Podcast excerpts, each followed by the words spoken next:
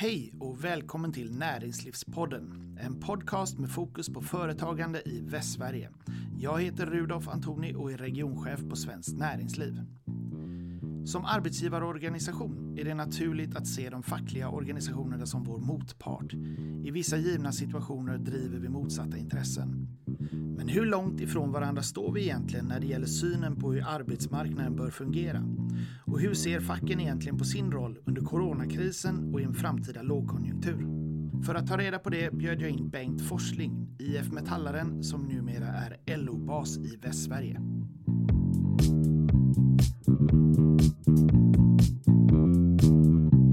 Ja, då sitter jag här med eh, Bengt Forsling som är chef för LO-distriktet i Västsverige. Välkommen till Näringslivspodden. Tack så mycket. Eh, jag tänkte att vi skulle ta eh, ett avstamp här i lite grann vem, vem du är och, och eh, hur, du, hur resan har sett ut för, för dig fram till den här positionen du är på nu. Jo, man kan väl säga jag är utbildad skeppare och marinbiolog. Jag gick ut på Lindholms gymnasium 86 men skulle bli fotbollsproffs och då valde jag en anställning på SKF. Eh, och där skulle jag bara jobba fram till jag blev fotbollsproffs men jag blev aldrig det. Så istället blev jag kvar på SKF i 14 år. Så jag är ju skolad kan man säga inom kullagerindustrin som svarvare och slutade som logistikansvarig här i Göteborg.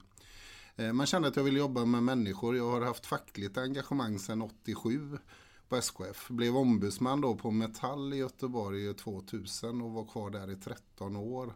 Eh, blev ju IF Metall sedan 2006.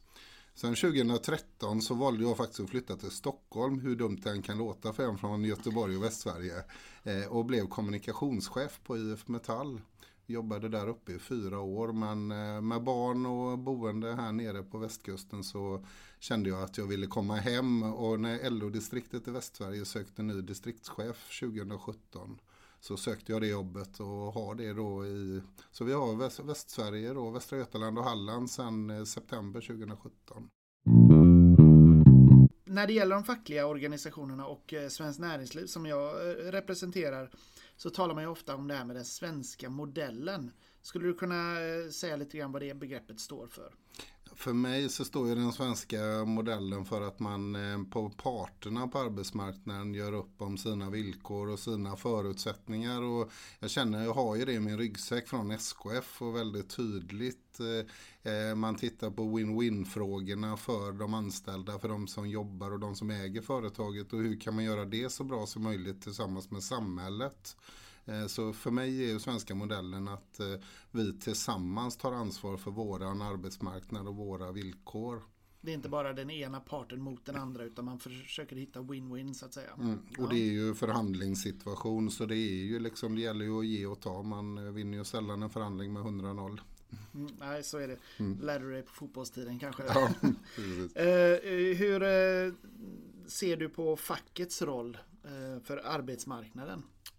Jag tycker facket har en oerhört viktig del på arbetsmarknaden i Sverige och i, i min värld så eh, ser jag ju facket som en medspelare då på arbetsmarknaden. Eh, att vara de som tillsammans med eh, företagets ledning utvecklar villkoren. Eh, ofta så den fackliga organisationen har bra kunskap om de anställda och sina medlemmars förutsättningar att arbeta eller att eh, utbildas och andra saker. Jag tycker facket har en viktig nyckelposition tillsammans med företagsledningar eller branschledningar.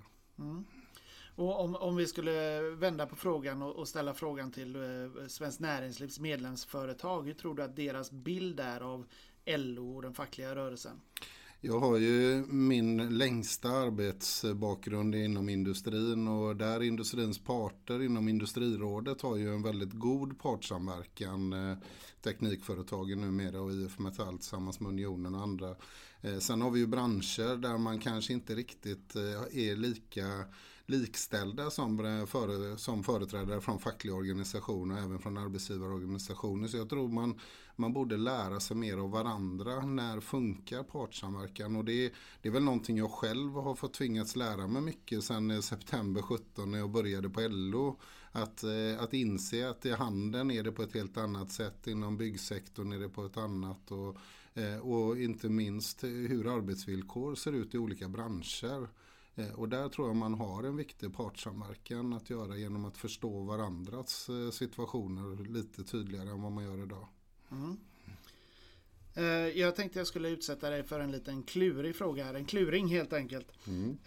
Och det är om du kan säga tre saker som du tror att vi enkelt skulle kunna komma överens om.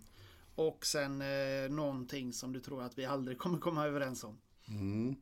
Nej, men det, det som jag tycker som, som borde vara enkelt för oss att komma överens, komma överens om både från fack och arbetsgivarorganisationen det är vikten av det livslånga lärandet. Att alltid jobba med kompetensutveckling och inte skylla på att man inte har tid eller att man inte har råd. Det tror jag är en fråga som vi som organisationer Sen blir det ju kanske svårare på det lokala planet men, men den är viktig. Eh, vi pratar också, tycker jag, samma språk väldigt mycket kring arbetsmiljö, förebyggande arbetsmiljö med psykisk ohälsa som inte alltid beror på arbetssituationen men eh, det som kallas för livspusslet är ju en sån situation som påverkar prestation eh, hur jag klarar mitt jobb och så. Jag tycker det är också frågor vi borde kunna komma överens om. Hur kan vi förebygga arbetsmiljö så att människor håller livet ut. Det är ju liksom win-win återigen då för båda sidor. Mm, mm. Sen, sen, är det väl eh, de svåra bitarna och jag vet nu när man skulle varit i en avtalsrörelse så finns det ju företrädare som säger ja men då ska inte Svenskt Näringsliv och facken prata med varandra men men eh, att prata lönenivåer kommer vi nog ha väldigt svårt att tycka att nollbud alltid är det bästa budet från fackens sida. Då. Eh, så, så det är väl en sån fråga. Men jag tycker den kan man ju lägga åt sidan när man pratar om de här två första som vi faktiskt kan vara överens om ganska snabbt. Mm. Och tillsammans driva opinion kring vikten av att vi får resurser för det arbetet. Jag tror att eh, jag kan hålla med dig mm. om, om de frågorna. Sen är det ju det här med många av våra gemensamma frågor eh, rörande arbetsmarknaden. Det är ju, ligger ju lite grann på förhandlingsbordet i dagsläget. LAS till exempel. Mm. Uh, hur viktigt är det att det blir en partsöverenskommelse istället för lagstiftning när det gäller den typen av frågor tycker du? Men jag tycker det är ganska solklart att eh, det ska inte vara en lagstiftning, det ska vara parterna. Och det, det handlar helt enkelt om att vår arbetsmarknad är så fruktansvärt olika beroende på vilken bransch vi pratar om. Och att ha en lagstadgad reglering som gäller rakt över för alla eh, blir ju väldigt stelbent och omodernt tycker jag. Att istället varje bransch bestämmer sina, sina avtal eller är överens om det som blir dispositivt mot en eh, rådande lag. Det tycker jag ju är liksom en mer smakfull väg. För vi kan liksom inte ha samma lag eller samma gällande delar i alla branscher utan då gör man ju sina branschspecifika avvägningar. Mm. Mm. Det rör ju på sig de här sakerna inte bara i Sverige utan även i EU mm. så är ju frågan om att införa någon slags minimilöner som ska gälla eh, över hela EU. Mm. Eh, hur viktigt tycker du är att upprätthålla den svenska modellen eh, och, och det här som du mm. nämnde alldeles nyss? Nej, men jag tycker det är jätteviktigt och det är avgörande för vår arbetsmarknad. Det är att det är vi som sätter villkoren på vår svenska arbetsmarknad. Vad är det för löner och avtal som gäller här? För annars får vi ju liksom A och B-lag på arbetsmarknaden tycker jag då. Utan Eh, om, vi, om branscherna här i Sverige på våra arbetsplatser reglerar villkoren tillsammans så känns det ju mer smakfullt. Mm. Så befinner vi oss just nu i ganska märkliga tider. Det är maj månad eh, och eh, coronaviruset har farit fram över hela världen. Ställt gamla sanningar på ända och, och varit väldigt utmanande, förödande för många företag och i förlängningen för deras anställda. Eh, vilka frågor har LO främst drivit i samband med coronakrisen? Nej, men det, det, är ju liksom i olika steg får man ju säga för det har ju gått så sanslöst fort i början och det var ju väldigt mycket panikläget och jag tycker vi var våra utredare och LO med den förbunden, de 14 förbunden med sina erfarenheter av tidigare kriser har ju ändå sett saker som inte riktigt funkar. Eh, bland annat så de här korttidspermitteringsavtalet som eh, en utredare då, Anders Färbe, hade lagt fram innan tyckte vi var väldigt, väldigt bra att man snabbt fick på plats för att de anställda skulle ha kvar sina jobb även om produktionen försvinner på grund av saker man inte själv råder över på företaget. Och det räddar ju både anställningar och det räddar jobb och vi såg efter fordonskrisen och finanskrisen att eh, där, där var Sverige inte konkurrenskraftiga för företagen var tvungna att nyanställa personal. Nu har man personal kvar i jobb. Sen får man ju se hur lång tid det tar. Eh, jag tycker för våran del på LO som vi drev väldigt hårt är ju den ekonomiska tryggheten. Eh, mm. Eftersom vi såg i början inom framförallt besök och handelsnäringarna att väldigt många människor som hade otrygga anställningar fick lämna jobbet och inte var kvalificerade för a-kassa så riskerar vi att få ett samhälle där människor står i ekonomisk otrygghet. Vad det innebär för både bostäder och fastigheter och barn i familjer. Och, så att man gjorde de regleringarna man gjorde i a-kassan var ju oerhört viktigt. Eh, och att man även har kompletterat. Så, så det är väl de delarna. Eh, sen, det har varit en hel del med eh, frågan om eh, kompetensutveckling och så Ja, också. och det låg ju med i det paketet som kom då med arbetslöshetsförsäkringens att man skulle lättare kvalificera sig. Så la man ju även ett stort, en satsning på utbildning. Det som heter yrkesvux och yrkeshögskola. Och det är ju sånt som vi som parter på arbetsmarknaden jobbar väldigt mycket med. Att kunna skapa de här utbildningarna som kan stärka individ, företag och samhälle även i en kris. Men inte bara i corona. Men det här har ju snabbat upp väldigt mycket då. Mm. Så vi tycker det är jättebra initiativ. Eh, möjligheten att eh, permittera personal eh, bygger på en överenskommelse med facket. Mm. Är det din bild att det här har fungerat bra generellt sett? Eller? Alltså man, man, måste också se till att hotell och restaurangfacket som ett av de minska, minsta fackförbunden fick ju det här i knäna och just att man, de var snabba ut att teckna med sin eh, arbetsgivarorganisation eh, möjligheten att teckna korttidspermittering.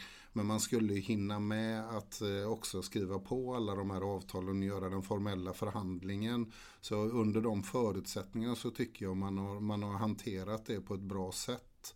Sen i efterhand så tycker vi väl också, och det har ju både LO och Svenskt Näringsliv tror jag också lyft fram, att när man blir korttidspermitterad utan någon, någon förväntan på sig. Eh, vi hade ju gärna sett att man hade haft med den här möjligheten att eh, ja, begära utbildning under permittering. Mm. För det hade ju varit att tillvarata på skattebetalarnas pengar som man ändå får i lön nu när man går hemma. Mm. Eh, nu har ju det kommit den möjligheten och flera organisationer tecknar ju bland annat hotellkedjorna då mm. med att man får kompetensutveckla sig under permittering och det, det är ju rätt väg att gå. Ja, det, för det är ju ett sätt att nyttja den här tiden ja. som, som frigörs till någonting positivt i förlängningen. Mm, mm. Absolut.